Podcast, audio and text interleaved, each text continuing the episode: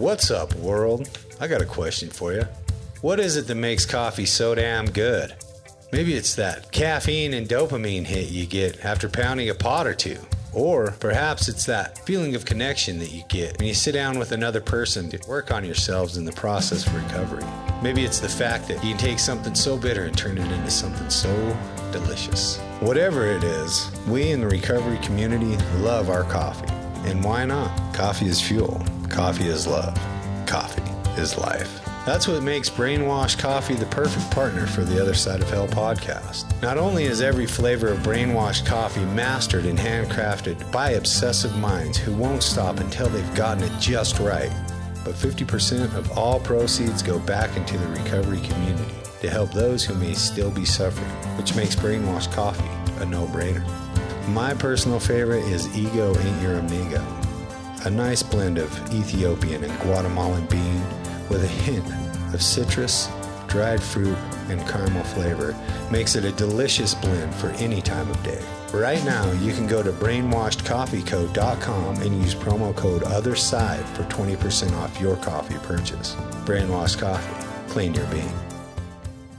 We at the Other Side of Hell podcast are not therapists, doctors, or counselors. We're just two guys who have been through hell and come out the other side. Please be aware, we may talk about drinking and drugging in detail. Anyone struggling with addiction may find this triggering. Our goal is to share our stories, explore our struggles, and connect with others through our experience. Remember, we are not alone. There is hope, and together we can get better.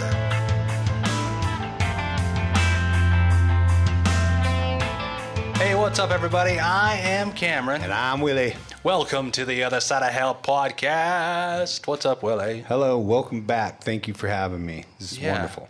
I'm glad you could join us today. I am too. It'd be a pretty boring show if it were just me. It's it's an honor to get to be on this side of the table s- this many times. We've been here for a minute. Dude, this done, is a, done a show or two. yeah. Does it feel like it gets easier? No, Oh yeah. Do you feel like you ever don't have any anxiety about no, the show? no. I'm just today. I'm used to it. I'm I'm good with it. You just sort of used Yeah. to being uncomfortable. Yeah, for a I had minute? a I had a really good time on the last shoot. Um, really energized me, and I think I'm gonna have a great time on this this shoot too. I hope so. I'm gl- I'm grateful to have another chance. We really have a great story from Haley, Yeah, and she Haley's been around for a minute. She she's somebody who's uh, who just loves the show. yeah. And I'm a huge fan of hers. Me too. I'm a huge fan of hers, and she uh, we we decided we wanted to talk about second chances. Thanks for giving me another chance to be on the show. Yeah, You guys, all you guys. everybody, everybody. Thanks for all the chances you've given us to entertain you. Yes. and to talk a little bit about recovery with you. Yeah, we wanted to talk about uh, second chances because she's had a few. Yeah. You feel like we've had any? Yeah, I've had some close calls and some some lucky hits, I guess. Blessed. Lucky breaks? Lucky breaks. I'm blessed to be here. Definitely had some chances, more than one, more than two, more than three. Mhm. yeah, there's definitely this like underlying feeling that uh, that we are the lucky ones, right? Yeah. Those of us that make it to a point in our recovery where we can say, you know, that that we have been removed with the obsession to, to drink or use, I think are are the lucky ones. And that to me feels like a second chance. Well, like, and, and to have a program, right? right. Yeah, well a design for living. Yeah. To have a, a design for living that um, that is so much less chaotic than, than the way we were living life before. And uh, and and so when it comes to second chances, like we're gonna we're gonna let uh, Haley talk a little bit about some of her second chances. But what are what are some of the second chances you found? Uh, uh, you know, outside of uh, of recovery, did you ever have any Outside instances of like that? recovery? Yeah. Well, I mean, you know, we can talk about things that may have happened to you while under the influence. Like I know, for instance, that you had a couple of car accidents, I did. right? Yeah. So That's But- fun. That's so weird that you bring that up because, like, I have a guy that, that I work with now, and um, we've known each other for years, for a really long time, Mike. And um, when he's doing good, he's doing good, right? But we use together a lot. and um, I wrecked my truck on my 21st birthday, right in front of a sheriff. Like if if if I wouldn't have hit the light pole, I would have took that sheriff out. And we were just talking about that story like a couple days ago. How how far we've come since that day. Yeah, well, You know. I mean, isn't that kind of nice that we have those experiences to gauge our progress with? yeah. But- So and I think that those are the moments that it's like, dude, like I, I could definitely not be here. Yeah. But man, you're taking me back. Like, like, so I ran away. I fell in love Aw. when I was when I was in the sixth grade. In And, uh, the sixth grade yeah. with food. Uh, yeah, I had a I had a, a passion for food, you know. But I mean, I by by the sixth grade, I was already drinking, smoking all the time. I drink once in a while, but you know, I I fell in love, and she broke up with me. Mm. Young love, Yeah. Um, At that age, you always feel like always- that's the end of the world. obviously, she was the one. yeah. you know and um, i already had problems like you know if, if you listen to my story you know that uh, i was already had a low self-esteem i already didn't feel good in my own skin i was already dabbling in self-harm and violence and stealing and gang activity you know this stuff started when i was young so i was 12 and uh, she broke my heart and i decided i was going to move to vegas alone and I look back on it now, you know, uh, I see a 12 year old and I'm like, fuck, that is a, that's, That's a, that's a baby, Yeah. you know? Uh, but 12 year old, there's, you know, I mean, we've heard stories on, on the show, you know, 12 year old uh, can go through some shit. But, you know, I, I decided I was going to run away. I was going to go to Vegas and make a new beginning there. So I stole, I, I had $18 in cash. All you need. Yep. That's it. I had a pack of cigarettes and two beers. Um, I decided I was going to take the family car. It was a Lincoln Continental town car, four door, which hence my passion for whips, large large vehicle whips. Um, and What are, what are whips? a whip? It's Yeah. a, it's a sweet car. Oh. Yeah, Yeah. You, you don't got a whip? I don't have. It's not. It's not. I I would say it's not your your primary vehicle, but it's your sweet ride. Yeah. You seen my whip? I got a whip now. Yeah, But- I seen it. I just thought I thought we were talking like Indiana Jones. no, we're talking about a car whip, but that's okay, Cameron. We come from different backgrounds, so yeah. I decided. I decide Uh, that my background involves Indiana Jones. I, I decide that I'm going to go to Las Vegas, and and rem- remember, I grew up in a small town in Wyoming, and I had never been really anywhere. You know, this is the this is the mindset. Why did you? Why? Why Vegas? Well, uh, kid came to town with the with the pipeline. His dad worked on the pipeline. Uh, his name was JD, and he wore a black trench coat, so automatically I was attracted to that. Yeah. Okay. Um, he smoked. Um, he came up from Vegas, and uh, I was discussing it with him, and he gave me a contact. You know, he gave me a contact and an 12-year-old address. contact. Yeah, he said, "You get to Vegas, and these guys will take care of you." so, I can this just is see a, this. this is a true story, you guys. I can just see this playing out. you like- know. And so uh, I pushed the car out of the driveway that night, and I put I put pillows on the seat, and I drove. Now I was I, had asked Dustin if he wanted to come with me, and, and at the time he said no.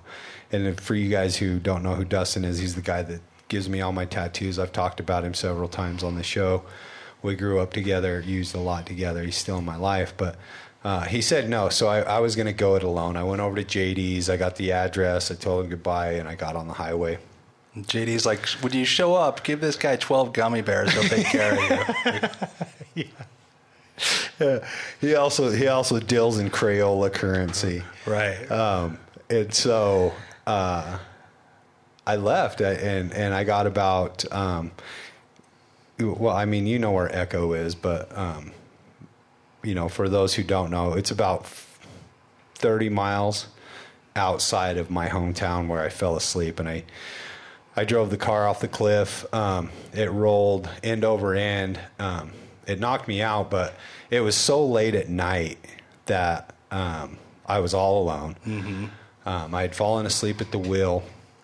I too was wearing a black trench coat because you know my mom bought me weird shit as, as I would have. Your mom loved you, and you probably begged her for it. Yeah, and- she, and she wanted me to be happy, and you know I thought it would be cool to have a trench coat so I could hide my shotgun under it and all that kind of stuff. But um, I wrecked the car, and I remember I crawled out of the back window into a pond, and then I crawled up the bank back onto the highway, and and I started walking down the middle of the highway.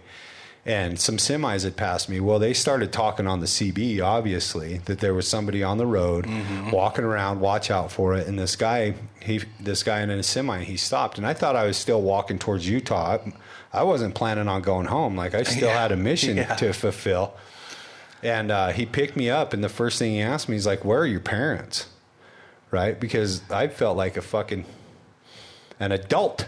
I was I was driving to Vegas in a car with 18 bucks, you know. But um, you know, my life began like having second chances after that. They they brought he brought me back to Wyoming. I was rock, walking the wrong way, dropped me off at the port of entry. Uh, you know, the sheriffs came and I, everything. My parents finally showed up. You know, I'd wrecked the family car. Now we were out of a car. Fucking ran away. Um, missed school. All all that stuff. But that's kind of how inevitably these second chances worked for me. I get in really close calls. Hmm. I would be turned over to some type of authority for a reset.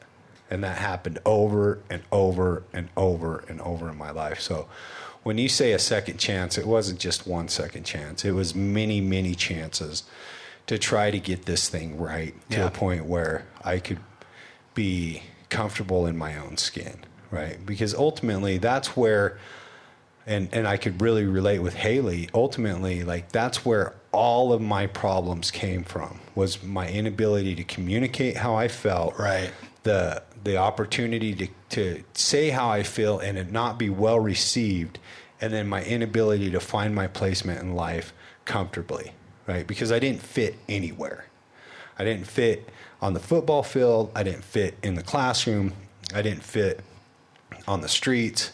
You know, I mean, I found my home in the streets because everybody on the streets didn't feel good in their own skin. And we could tolerate each other and we could get high and we could have a good time and make each other kind of feel a part of, right? That whole drug scene mentality. But those guys didn't feel good in their own skin either. They wouldn't have been killing themselves, right? So we, we were all just kind of feeding each other's disease on the streets. But I still didn't feel comfortable in my own skin. And so I would burn my life to the ground. And for some reason, Cameron, I don't know really know why, and I haven't really put this together. I haven't really thought about it, but for some reason, after burning my life to the ground, that fresh start was always a place of hope that this is going to work this time. Mm-hmm. And then something would happen, whether it was an hour after the incident, a day, a month, a week, or a year after the incident, I'd inevitably get uncomfortable in my skin and go back to what didn't work. Relapse. Yeah. Try it again. Yeah. Well, So that's a fun story. no, I'm I'm wondering like what had you ever driven before yeah. at 12? Like Yeah, well, I had a motorcycle, Sure. you know, and so that that helps. A go kart, you know, we drove a go kart, that helped. And then, yeah, I mean, uh, we get we get put behind the wheel and stuff. I mean, I grew up in Wyoming, so right. yeah. And your parents after that happened or I got grounded for three months.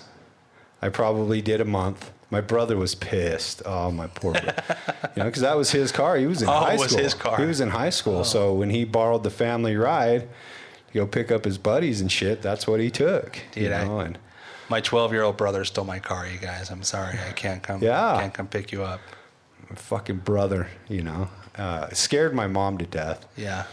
Um, I and she she remembers that night. Um, but that was that was really the beginning of my legal troubles, and it just got worse from there. You know, Yeah. I mean, I was 12, like I've I've said before. You know, by age 13 was the first time I didn't come home for Christmas. I was 15 the first time I got arrested for being in a stolen car, and then from age 15 to 24 there was 19 arrests different different crimes, different periods on probation and parole, you know, just a shit show for Yeah. life.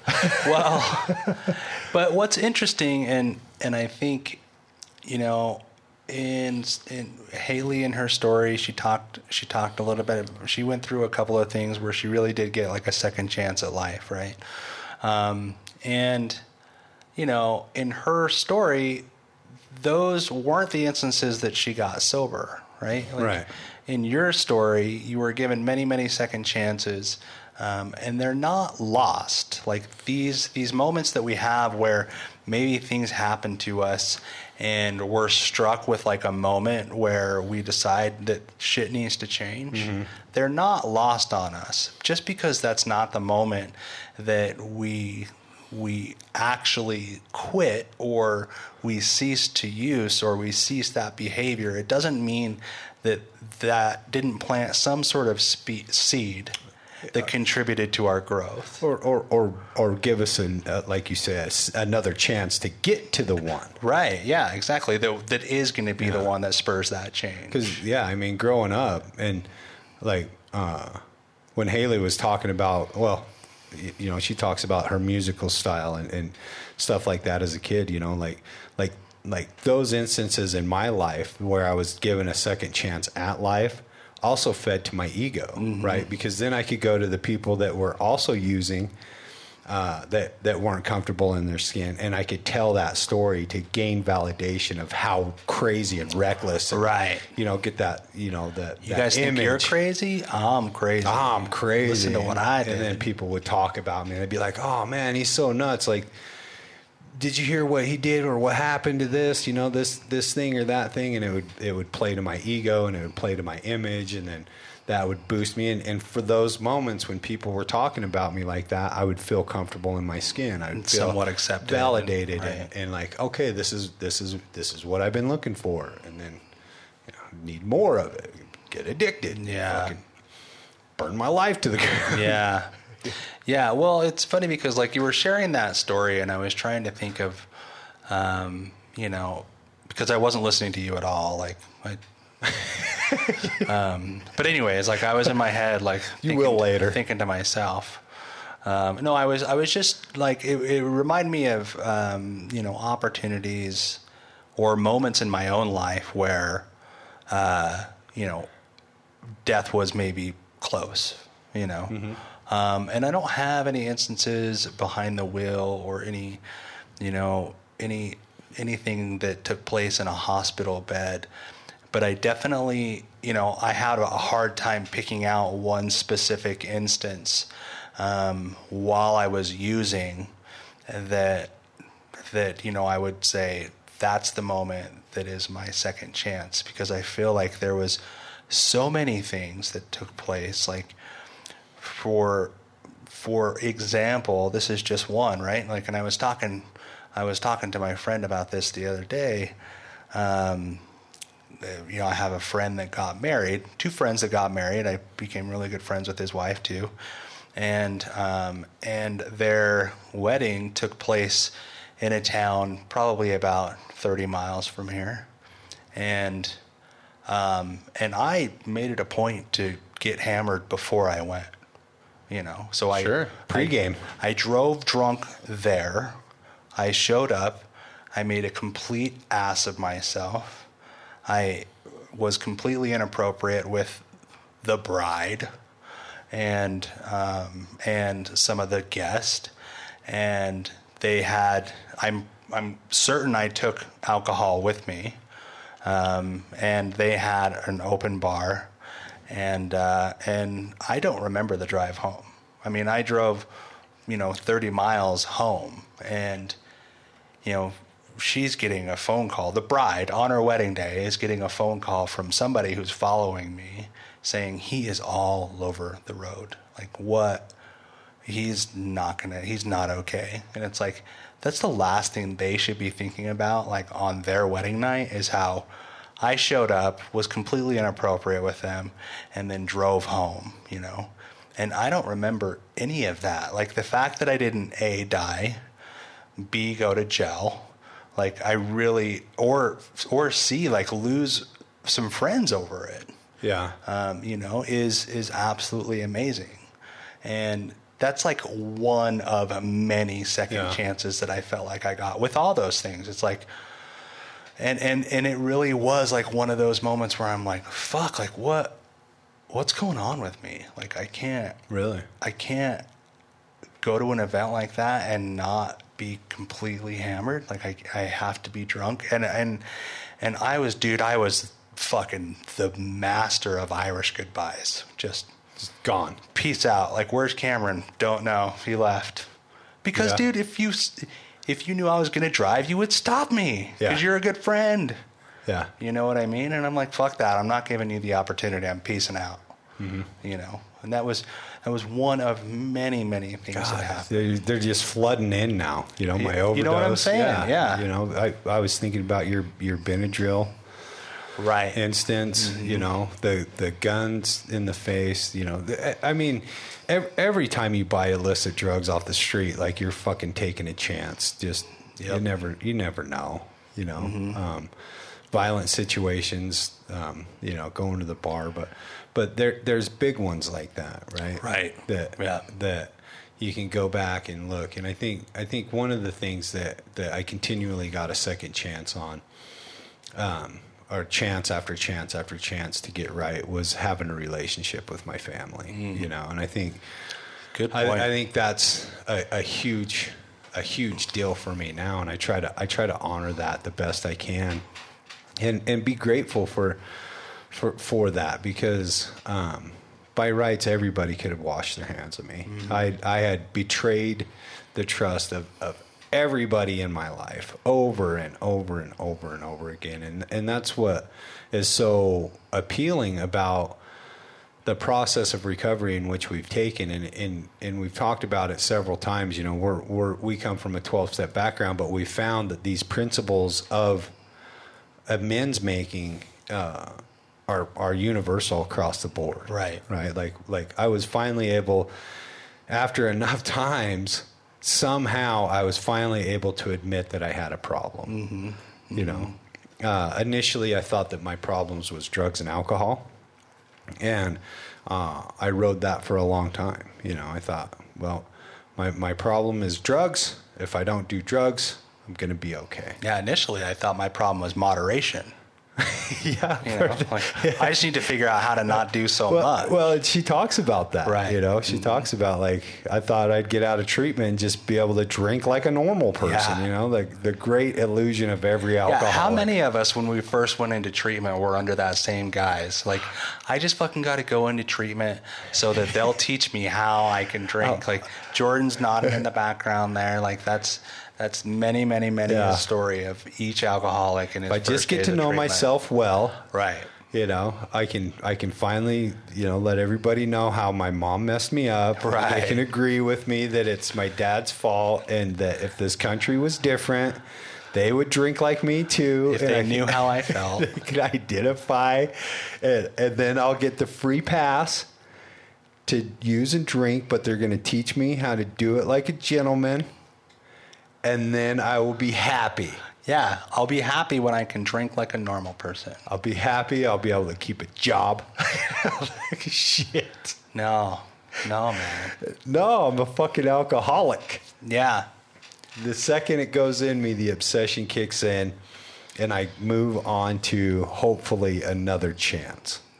Because uh, that's the bottom line. If you're still alive, you've been given another chance. Yeah, well, and I think, you know, on that note, like something that I I had to think about a lot was was with that in mind, knowing that I have been given this second chance, and and I I absolutely felt that way. I still feel that way. Yeah, me You too. know, um, that I have been given another chance, especially when when I did go through a treatment program and I saw the people that weren't making it, the people that that didn't that didn't come back and and and weren't successful and and weren't able to recover or Like, get like sober. people that died. people people that died or people that went back out or people you know like just people that were still struggling um, and and you know and i came to realize man i really am fucking one of the lucky ones you know um, so what am I going to do with this life?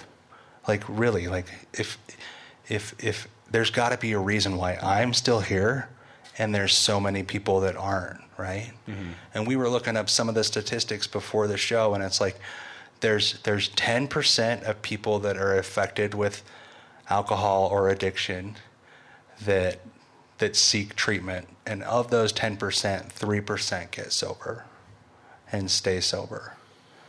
And so that works out to be like 1% 1, 1, 1.2% of all addicts or alcoholics actually sober up and stay sober Yeah.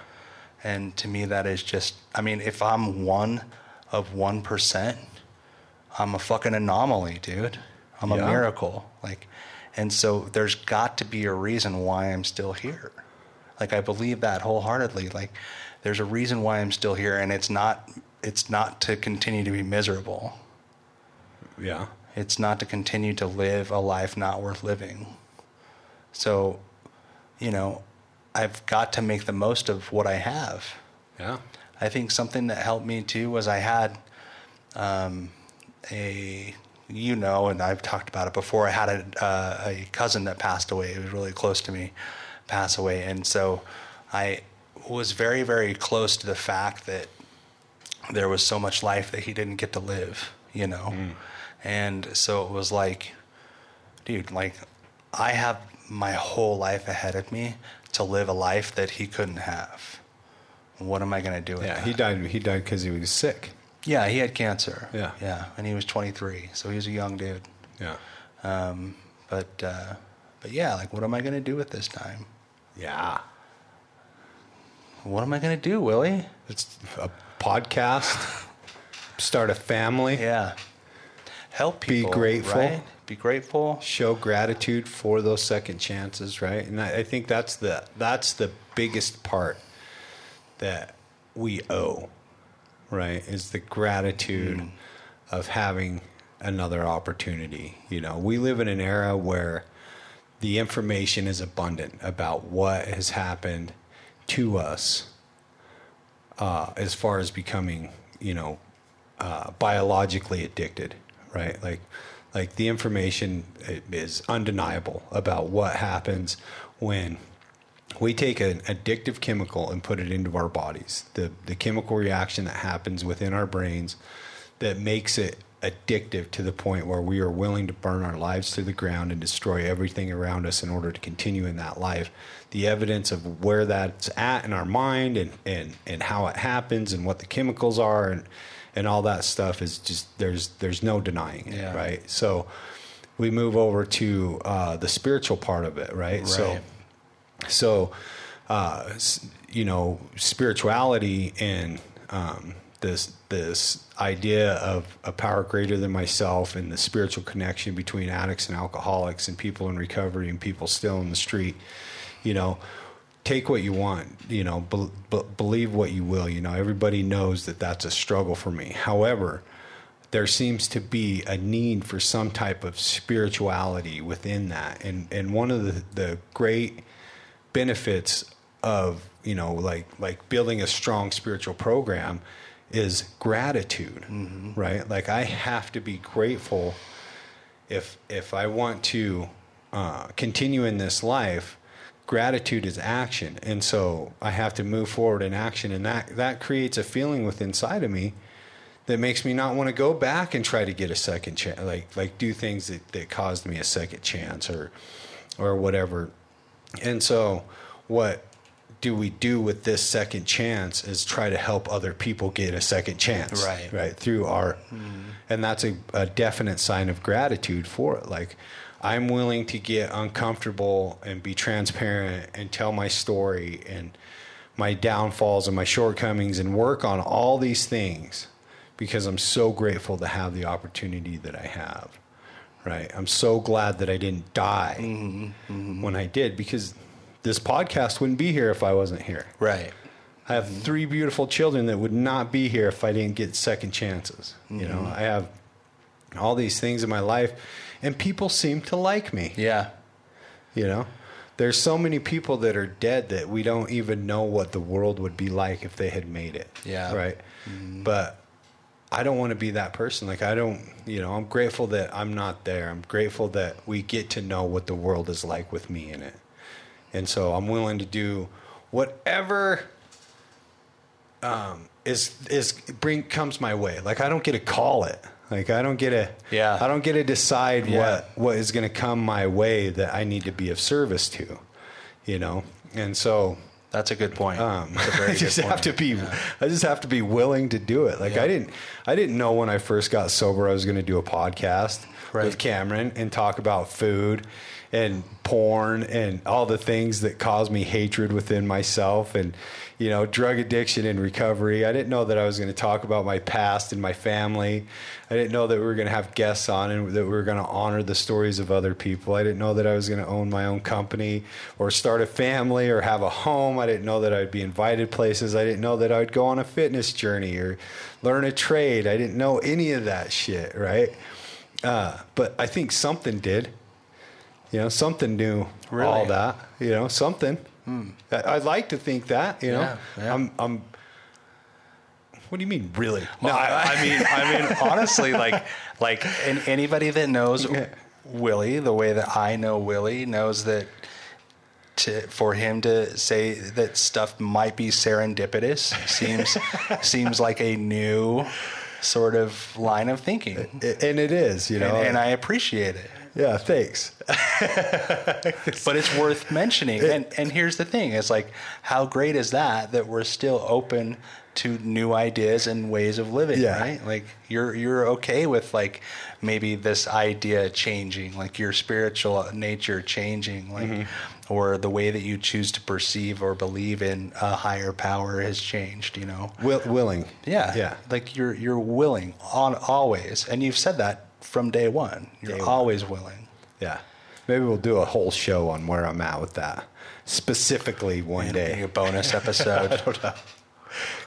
Because it, it is difficult to, to, to remember that uh, I'm on this journey of willingness and acceptance that um, I don't want to get in my own way of my own progress Sure. to sure. the highest version of myself because I want to prove my rightness.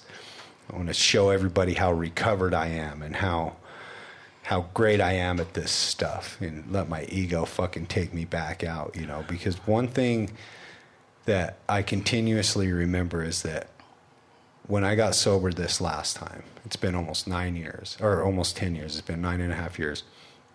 Uh, that might have been my last second chance. There's no fucking guarantee that I have another one. None. Yeah. None at all. Right? And and so it's not something that I take lightly. I try to enjoy my life and have fun with it.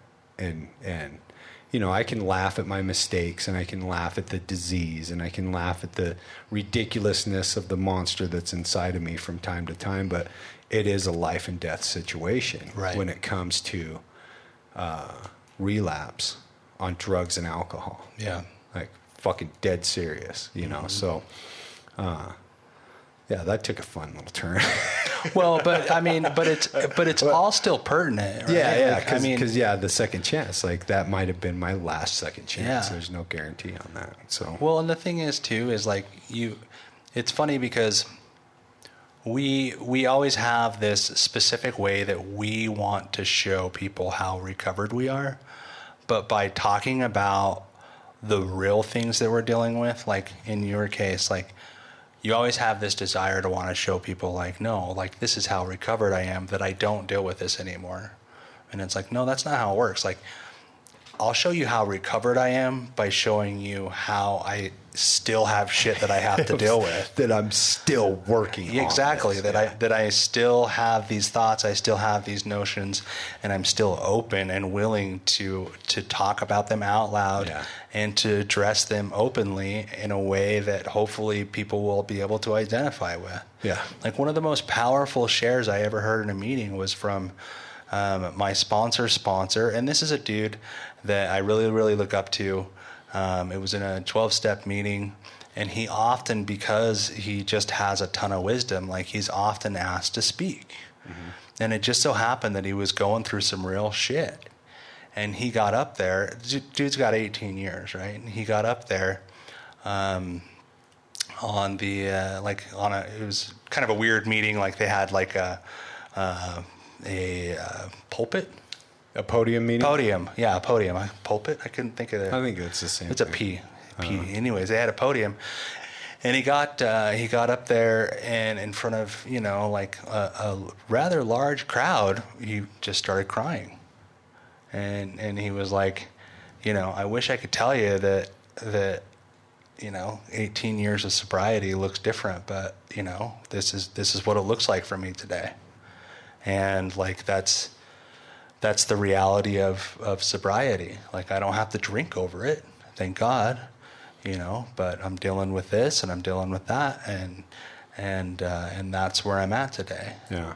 And it was one of the most powerful shares because it was like, you you you. I don't want to hear the bullshit. I want to hear the Yeah. truth. I want to hear how it actually is, you know, and knowing that you know like we're able to deal with that stuff in a sober fashion is where i take that inspiration. Mm-hmm. Like that's where i get that motivation. Like dude thank you for sharing that. Like you're doing that without drinking. You're able to get up and be that vulnerable in front of a group of people you know? Like that to me is fucking admirable. That's the kind of guy i want to be not the guy that gets up there and pretends like everything's fucking hunky-dory. Yeah. when it ain't. When it ain't.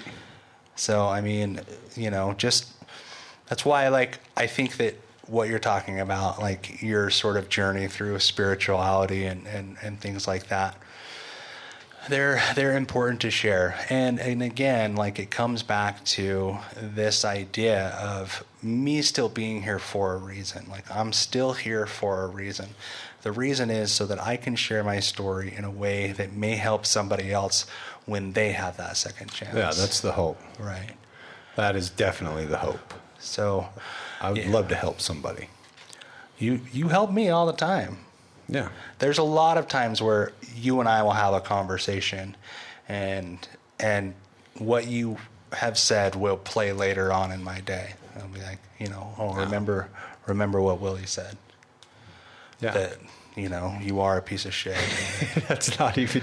I've never said that. not one time. But I know I I've- shouldn't joke. I, I, I, I, I hear what you're saying, right? Like, and and I can only. Uh, I don't know what else to call that other than spiritual. Mm-hmm. You know, I It don't. is, yeah. Like, like if like purpose, being here for a reason, given a second chance. None of that stuff makes sense biologically, Right. right? Mm-hmm. If if there there wouldn't even be terms for that mm-hmm. biologically, you know, I got hit on the head, and I am still alive, right? Biologically, that wouldn't be a second chance, or whatever. If that makes any sense, like I don't know what else to call it. You mm-hmm. know, the fact that we've been through what we've been through, and we're at where we're at. Spirituality equals second chances. 2nd chances are spiritual, I guess. Second chances are spiritual. Yeah. We can choose to look at them that way for sure. Yeah. And they're definitely an opportunity for us to grow and give back, you know. Um, hopefully in most instances, Yeah, right? you are. Even even even if they're not immediately, if that's not immediately what they are, that's what they become. Yeah. You know, in my case, sharing the story about, you know, the driving home from my friend's wedding. Like that's not a great memory that I like to think about, but sharing it is hopefully a way for me to share with somebody that's been through that, that knows how that feels, Yeah. or that may be struggling with Still something carrying like that. all the shame that yeah, goes along with right that. now. Like because I'll tell you what, like I was reminiscing about that with that friend, the bride, and she was laughing about it. And I'm just like, fuck, man. Like I still feel all sorts of shame and weird, Yeah. weird emotions and feelings around that, you know. And I'm just lucky that I have friends that are, you know, that are kind enough to see the real me through that. Yeah. And, For sure. and again, second chances. So Second chance. You should write a song. I'm gonna I'm gonna write a song called Haley and a Second Chances.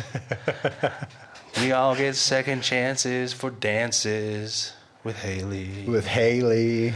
I could sing My a song favorite. about her. Yeah. She's uh, It's she's a great segue she's into so such great. a beautiful person. Yeah. Yeah, she was amazing, dude. Um, I mean it too. I am a fan. I, I told her that. I was like, I, I am a, a fan of yours. Because she was, well, yeah, she was talking about how great we are. and I said, bullshit. I Yeah. said, honestly, like, I am, a, I am a fan of yours. Yeah. Anyways, uh, yeah, I, I do want to get into her story because it was so great, super powerful. I identified with, with, uh, with so much of it. Such a good delivery. I, I love the delivery of these things, man. Yeah, and she she gets a little emotional, which I really Ah. appreciated. Like, Yeah, we- she told me that you guys both got a little emotional Yeah. when you were recording it. Yeah. Well, she had a way of of conveying a message that was powerful enough that it touched me. You Yeah. know? and uh, and I hope that everybody's going to get something out of it. Oh yeah, So, what do you think? yeah. I uh, I think she shares in such a way that everybody will get something out of it, and I'll prove that by letting them listen to it. Yeah, let's let's let everybody listen. So, without further ado, here is Haley's war story.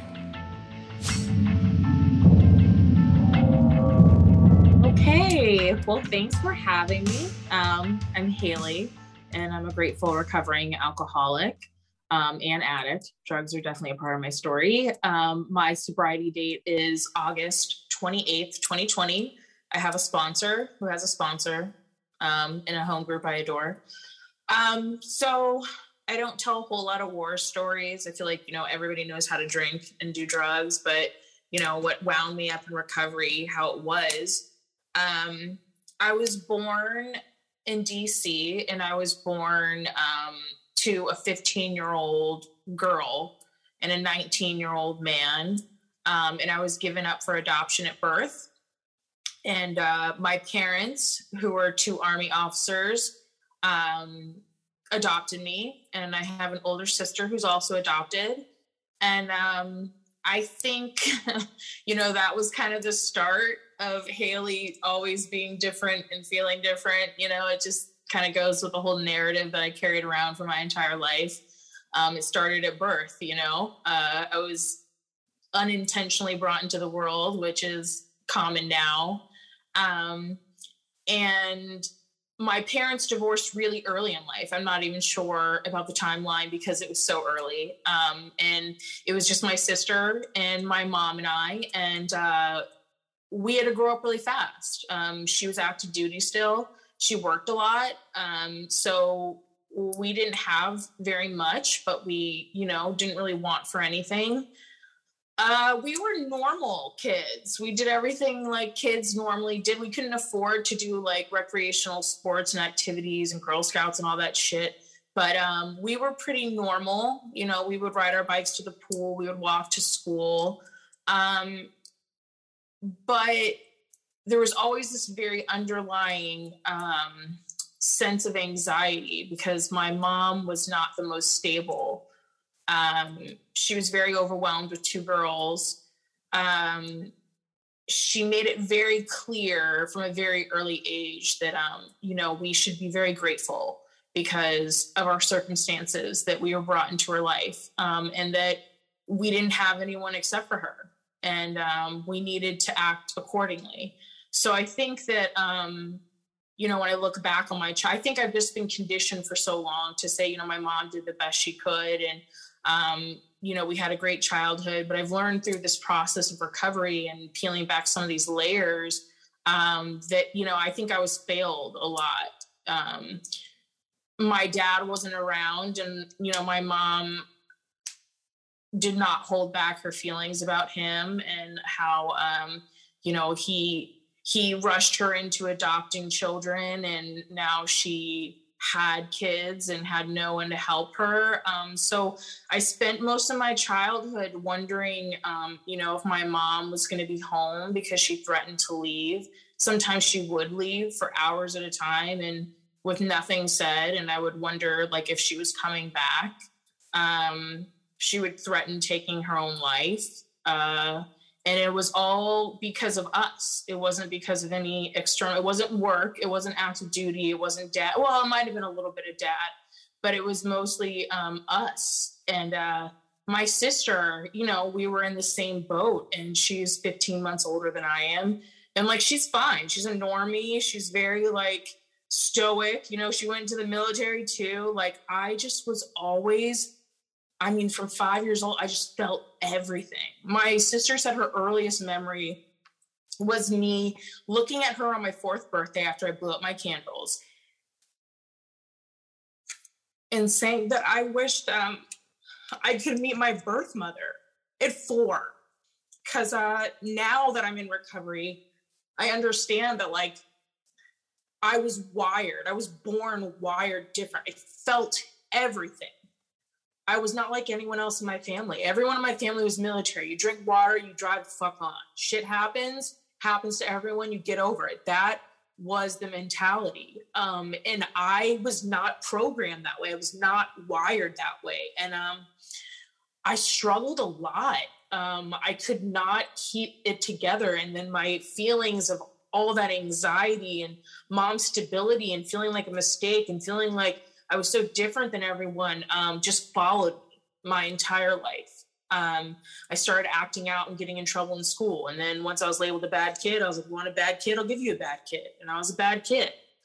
Um, then my stepdad came into my life and it was like this person that like actually enjoyed my company and like we had a lot in common. Like I liked his like Marty always gives me a hard time. He's always like, What do you know about Metallica? And I'm like, Well, this dude that was 21 years old that comes straight out of Desert Storm 2 came, walked into my life, and he was a little metalhead. He raised me on like Judas Priest and like fucking Metallica and Iron Maiden. Like, I was writing down the lyrics to the Stormtrooper in fourth grade on my notebooks, you know, like, um, and that made me even more weird because the only person that I ever connected with that gave me like any attention was someone who is not what I'm supposed to be, a girl who listens to freaking, you know, Backstreet Boys and all this other shit. I was just always different. Like, I, no matter what I did, I was always different.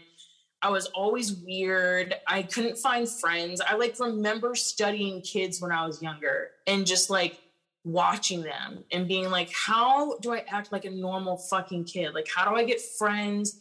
How do I be a normal like how are how are these people doing it? Like what is wrong with me? And um that question what is wrong with me? I mean i asked myself every single day up until i went to rehab you know? Um i just had a hard time. I had a really hard time. And my mom had finally gotten to the point of no return with um, my behavior. And um, there was no one around that could keep her from making the decision she made, which is dropping me off on my dad's doorstep. And here's this dude that I don't know. I've been told my entire life that he doesn't fucking want me. He never wanted me, and that he doesn't want anything. He won't even pay child support for me. And um, he welcomed me with open arms. You know, told me how proud he was of me and that I was beautiful. And yeah, all this shit I never heard before and told the exact opposite of. I'm so sorry I'm getting emotional. I don't know what's wrong with me. But um so yeah, I moved in with my dad and um I evolved my behavior problems. I was no longer like this angry kid at like I wasn't I wasn't as angry I was like okay for a little bit. And then his uh, wife, you know, my stepmom came into the picture and, you know, she was not happy with having me there. I was from the other marriage, I was from a white woman. I wasn't black enough for her. I wasn't skinny enough for her. I wasn't smart enough for her. And she was just awful. And um, that little tiny window I had of like safety and security and like love just went completely out the window. And so I reverted back to I don't give a shit, Haley. And I made my dad pay for never being there. Um, I made him pay for exposing me to this woman. Um, the things I put my dad through, you know, I just didn't care. I didn't give a shit about anything. Um, I I was angry and I was upset that I kept being failed and kept being put into situations where I was being hurt and I was tired of hurting. And um, one day when I was 15, I pulled a bottle of vodka out of his freezer and I chugged that damn thing. And when I say that, like, the second it hit my system, that I was like, I like this. I mean, like, the second it hit my system, the taste didn't bother me, the smell didn't bother me. It felt good. I loved it. Um, I was in love. And I kept drinking. It's not like I stopped and or I partied a little bit on the weekends. I got kicked out of my high school. I went to another high school. I got kicked out of that high school. I got my GED running in and out of trap houses on prom night. Like that was me. I did not give a shit. All of my friends could party on the weekends and still make it to their SATs, still make it to their driver's test. I had no concept of any consequences, number one and number two my future i did not care at all i would i i didn't care and i lived that way my entire adolescence up until my 20s i was a shitstorm of destruction and of course with active addiction comes you know all these other terrible things that ha- happen that shouldn't happen to anyone you know situations that young ladies get into that suck that just pile on more shame and trauma that just fuel the partying and the drinking and the drugging even more. Um, but then by a miracle, I made it into adulthood. And um, I literally, by nothing short of a miracle, there's no reason why I should be sitting here today. I made it into adulthood. And I was like, I just had like this little clarity window that opened up. And I was like, you know, I kind of don't want to be a huge sack of shit for the rest of my life. Like maybe I'll get my act together. And I did. I got my act together a little bit. I went to school, I went to college, I got a job in administration. I settled down. I was doing really good and I, I was I was doing great. I had great work ethic. And um, I met my son's father. And of course, I still have all these issues, like feeling like I'm a you know I, am not even supposed to be here. I was a mistake. I'm unlovable. All these like negative core beliefs that i've been carrying around for 25 years. Um, so i'm the perfect candidate for you know a not so great partner. Um, and our relationship was really tumultuous. Um, but I, I i stuck around because i didn't love myself. And i got pregnant and i had a really uneventful pregnancy but when I delivered my son, I had a postpartum hemorrhage, which is basically like what happened back in the day when like everyone died from childbirth because they just fucking bled out everywhere. That's what happened to me. So, um, yeah, it was just chaos. Um, I delivered my son and they called a code hemorrhage and I wouldn't stop hemorrhaging and they took me in the OR for an emergency hysterectomy and um, that was at 28 and that was really fucking traumatic. But i was a mom now and i just shoved it deep down inside where i shove everything else and i moved on. I drank the water and i moved on because that's what you do. And um i tell that part of my story because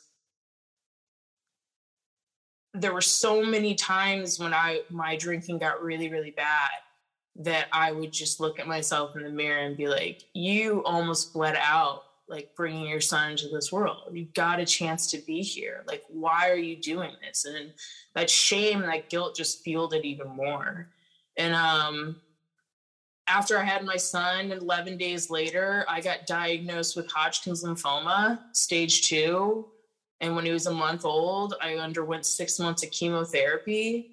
Um, and that was again, like I didn't talk about it. I didn't address it. I didn't I wanted to get it over with and I wanted to be a regular mom. Like I I had this whole lifetime of fucking everything in my life up. I didn't do anything right, but this one thing I did, like I made this tiny little human that was perfect. Um, I did that right. And like that was my identity. I didn't know my identity my entire life and now I have this little person, and I was good. I was good at taking care of this little person, and um, that was my identity. And um, I got done with chemo. My son's father and I we didn't work out. I mean, it was a really tumultuous split, and I hadn't had any coping skills for 20 years. Like, I feel like every time I have to explain how things got out of control, I'm like, I don't even know how they did because literally I had no way to, I never learned how to fucking cope with anything my entire life.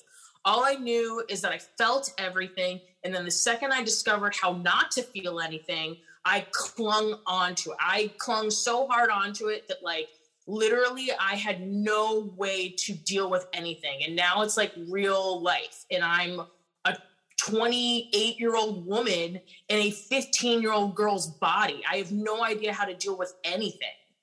And um, I kept it together for a while. I mean, now that I'm in recovery, I can see how things got super bad. I can see how, other than my mom being like, you know, unstable when we were growing up, she was really, really good at conditioning us to be spiteful, vengeful people. I was conditioned to make someone pay for doing me wrong. It was my job to make sure that person never did that again. Not maybe not think think about not doing it. Like it was my job to make sure that person never hurt someone the way they hurt me again.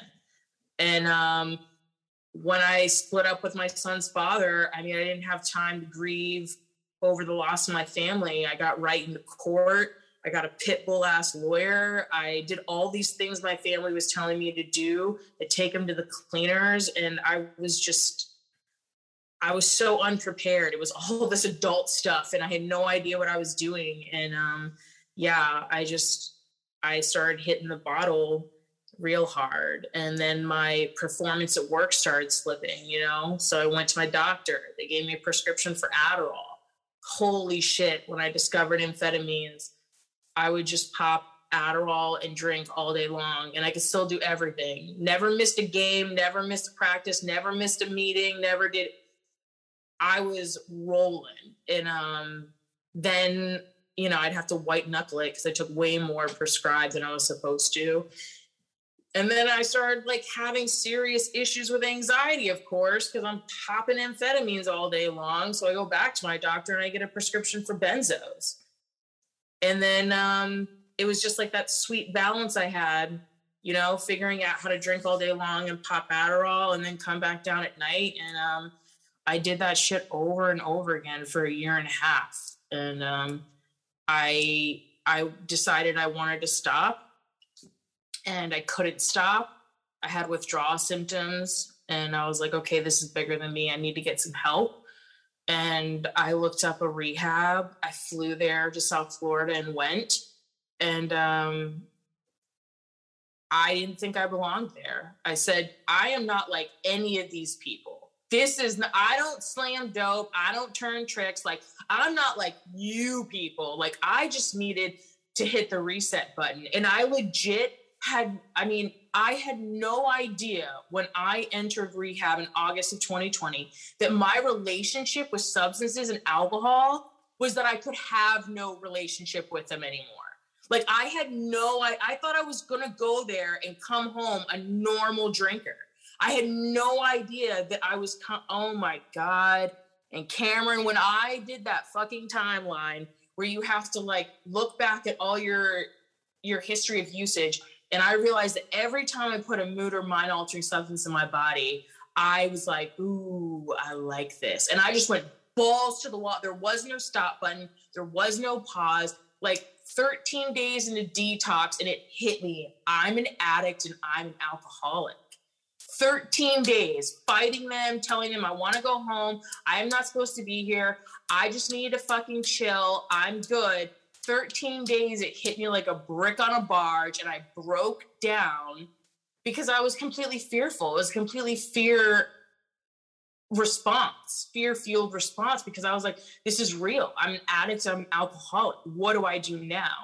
And um, they brought like three dudes into my room to calm my ass down. And I sat on a couch in group and um, I just listened. I did what they told me to do. I opened my ears and I cracked open the big book and I actually started reading it and like everything that I was reading was was me. Like I could not believe it. I was like, I'm not gonna relate to this crap. Like this language is so like ridiculous and antiquated. And it's like everything I read, I was like, that is what's going on up here. Like that's what's going on in between my ears. Like I just I can't even explain it, Cameron. I realized that like I thought my entire life that I was a broken person that just did broken things, right? And that that's what it was going to be. And I I literally wore like a badge of honor the fact that I was a broken fucked up person walking around society, but I was so good at blending in and making people believe that I was normal. Like that's literally what was going through my mind. Like I've got this figured out. I can't figure out how to act like them, but I can figure out how to act like them enough to just blend in and be normal. That is how I lived my entire life up until I read something that was telling me my story. And um I just I can't even explain it. Like other than being super competitive and being like I'm going to do this, I'm going to be that white chip wonder, I'm going to fuck this up. I just I don't ever want to go back to that place that I was in. I literally wanted to die people in rehab were talking about how they hated what they saw looking back in the mirror. I didn't look in the fucking mirror. I hated myself. I hated myself. And I honestly believed that the universe, I certainly didn't believe in God. I honestly believe that the universe made a very grave mistake and that there was no reason why I was here. And that um, until you know, the hemorrhage didn't take me out, cancer didn't take me out. I literally was like, you guys are trying real hard, but you're effing this up. Like, when is it going to happen? Because I'm not supposed to be here.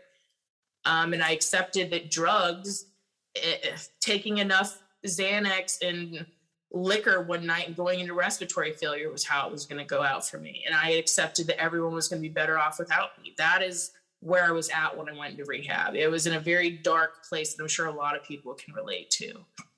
And um, when I hit that 13th day, and I just, I said, God, instead of God, you know, fuck you, it was God, help me. Like, what can I, how do I do this? Just tell me how to do it. And um, I think that was my surrender day when I, when I finally realized that this was like bigger than I am and that um, I was bred for this. If you tell me what to do, I'll do it. That is what I was that is what I am programmed to do, that military mentality, right?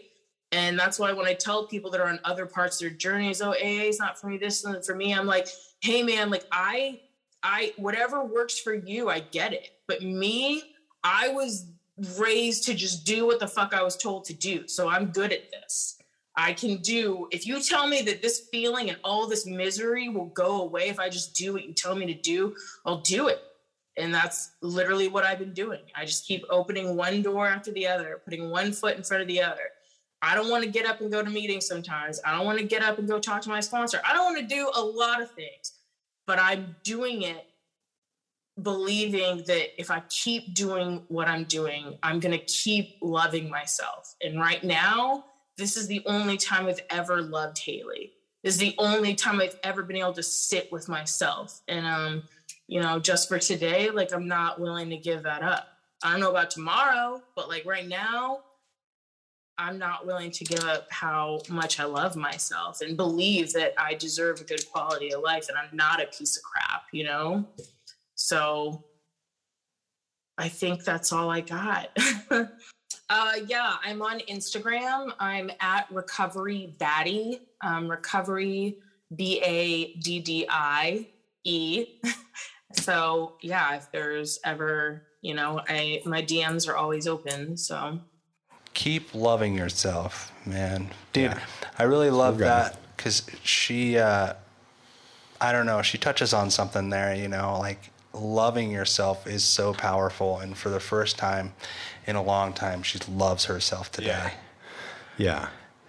And I get that, you know, I do. Like, too. even though I'll try to convince myself on, you know, like on a moment to moment basis, I'll, I'll, be like, "Fuck, you're doing so bad." Oh yeah, you know? yeah. Uh, if I measure backwards and I look at, you know, my story as she just told her hers, like, yeah, yeah, I can thank myself today, and I can, mm-hmm. you know, thank you, Haley, for sharing that story and moving me in the direction that I needed today. Yeah. For sure. There's there's a lot I could relate with, Yeah. especially fucking not fitting anywhere. Yeah, that- God. we hear that one a lot. And yeah. I talked about it today. But it's so funny because she, you know, like we, we hear that one a lot. In my case, you know, I, I, I definitely can say that I felt that same way. But she had a couple of reasons why, right? Like she was adopted. She uh, she was she wasn't black enough for the black people. She wasn't white enough for the white people. I've kind of heard that before. Um, and those are two things that can make a person feel very, Yeah. very different. She liked heavy metal you know she always just sort of had this she always just felt she was different or weird Yeah. Yeah, her mo- her and her mom was like, like, you know, I didn't really want you, mm-hmm. but now I have you, and you should be grateful and you should be grateful. Like that would definitely cause some of that.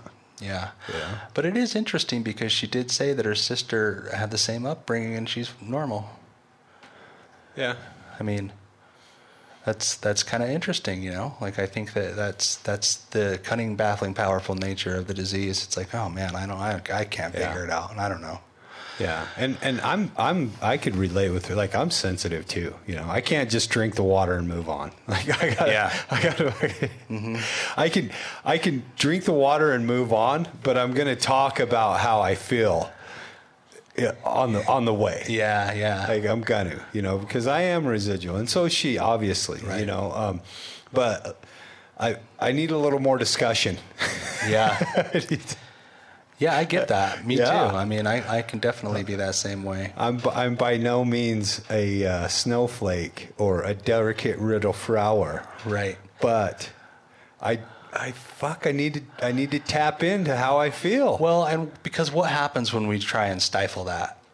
Dude, I, what, yeah, like uh, she's an example, I'm an example. Like when I try and stifle that, I tell myself all the wrong shit. Yeah. Like I'm not, I'm not thinking about it the right way. Like I start believing only the, the worst parts about that situation. Right. Right. And, and I can't take any good from it. Yeah.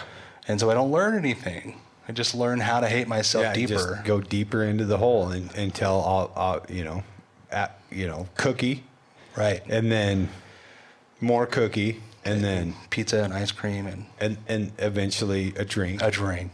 and then a drink ain't fast enough. So I'll smoke weed while I do it, Yeah. and then pills. and then meth, heroin, gel, death. Like fuck. Dude, it was just a cookie. Well, it was just I needed to talk about my feelings, Right. and I didn't. Yeah.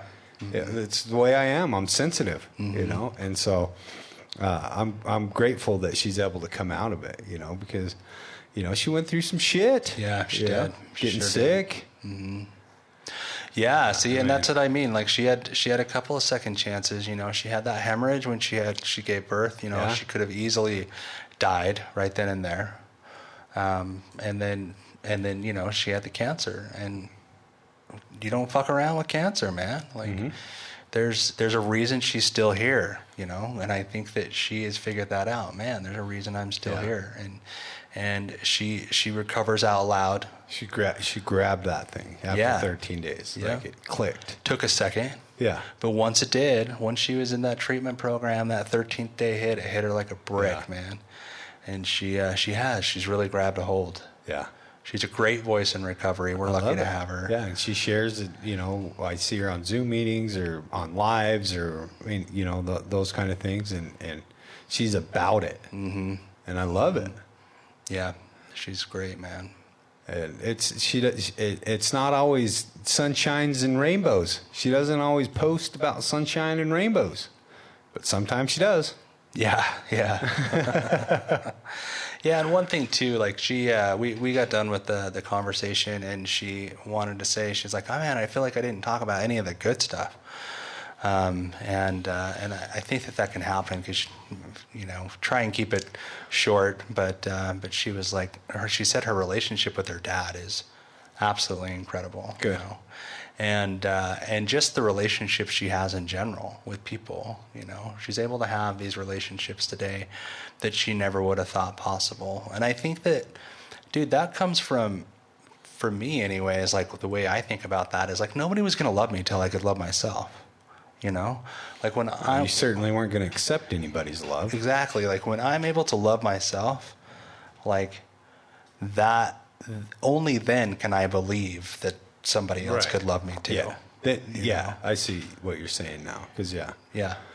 Yeah. People will love me. people did love us. People definitely loved me, but I didn't believe it hmm. until I could believe that I could do it. Yeah, and then we can we can accept that love, love ourselves, and share the love that we have inside of ourselves. And then, like she said, you know, not give up the life that we have of loving ourselves, the things that we're doing that are are combating the hatred that we have for ourselves.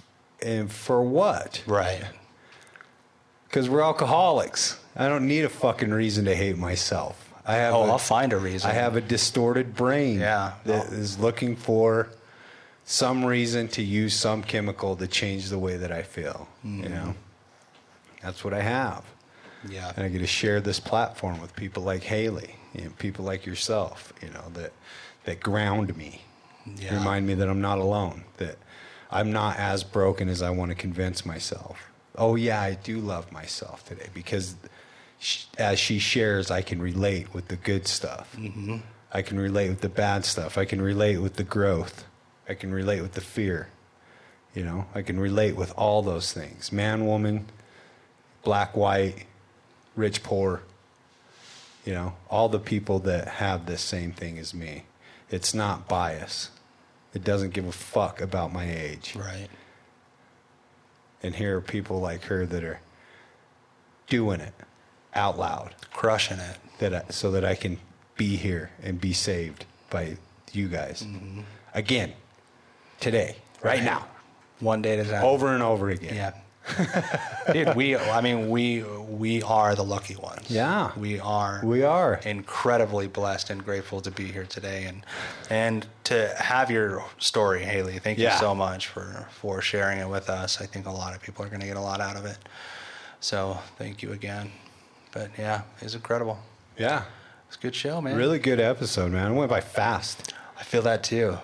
I feel that too. We could have probably talked about it for longer, but um, you know, I just Start getting into gratitude and Yeah, I was gonna say. I was just about to say. You know, like I just, I just am feeling a, a, a real immense sense of gratitude right now. And uh, as I sit here next to you, having just listened to Haley's story, I like that. yeah, a, well, it's not, Sitting next to me. it's not always easy to sit next to the spiritual juggernaut that is Willie. Having his light shine down on me. You can't have shadow and light at the same time. Haley, thank can, you. I can. Haley, thank you. Yes, thank you so much. Um, yeah, Cameron, thank you. let's do it. Thanks, Willie. Thanks, uh, Rylan. Thanks, Jordan. Should we should we should we pull Rylan in here? Anybody want to see anybody see Nobody Ry- wants to see Okay. Rylan. It's fine. no, forget it. Go to, go to Instagram and maybe I'll show you a picture. Rylan, do you feel camera worthy right now? Do you want to hop in here? Hop in here, right here. All right. Come in, come in behind. Show the world what you look like. They're all wondering. Hi, everybody. Hi, everybody. Right here, buddy. This uh, You sneak in there. this outro is going bad. No, this is this is perfect. Yeah. Now pretend to sit down. Okay, are- you're gonna do a sign off. Ready? So I'm gonna say something like, "It's been a great episode. Thanks, Jordan. You're the man." And then I'm gonna say, "Remember, everybody, you are worth the work." We will see you on the other side. Rylan, this is your big moment. Catch y'all later. So original. All right, thanks, guys. The Other Side of Hell is a do it yourself podcast. For more information, recovery resources, and contact info, check out our website at theothersideofhellpodcast.com. You can help us spread our message by liking and subscribing, giving us a follow, or a five star rating.